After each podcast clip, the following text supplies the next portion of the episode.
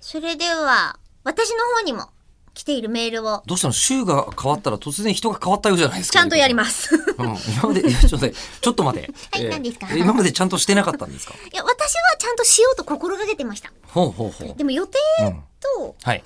こう、実際にできるかどうかの決定っていうのはまた別ですし、ね、行動と心理って別にそんなにこうり、こう密接に関わりはないよね。なんで僕は今、あの、えりこさんの税務調査をしてる人みたいになってるんですよ。えコンタクトは経費になりますよね。えいや、ちょっと今度仕事の時しか使わないんですよ。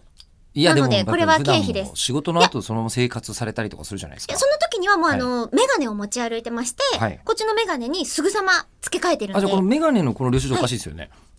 は、はいあの、衣装のためのメガネなんですよ。こどういうことですかれは衣装メガネなん衣で。装メガネなんですかはい。こ、このメガネとは違うんです。今、こう持ってるこのメガネとは違うんです。そのメガネ領収書じゃないんですね、これね。これ違います。はい。ええすみません、別に僕なんだ税これ務調査し てないんです。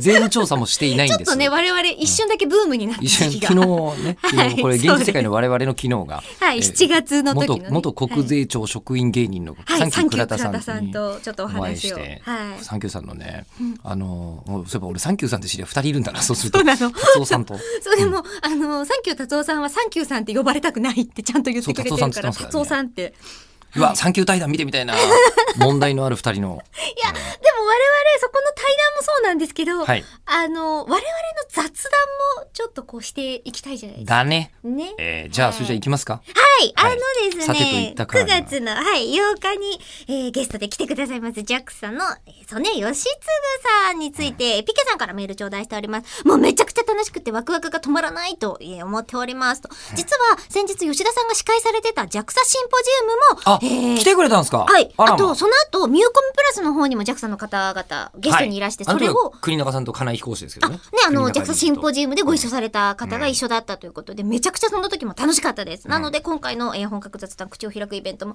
めちゃめちゃ嬉しいです、嬉しいです、と言ってくださっております。で、吉田さん、事前にこの本読んどくと、よりこの本格雑談口を開くイベント楽しめるんじゃないかな、というものが、もしあったら教えてくださいと。俺が読んでないの に。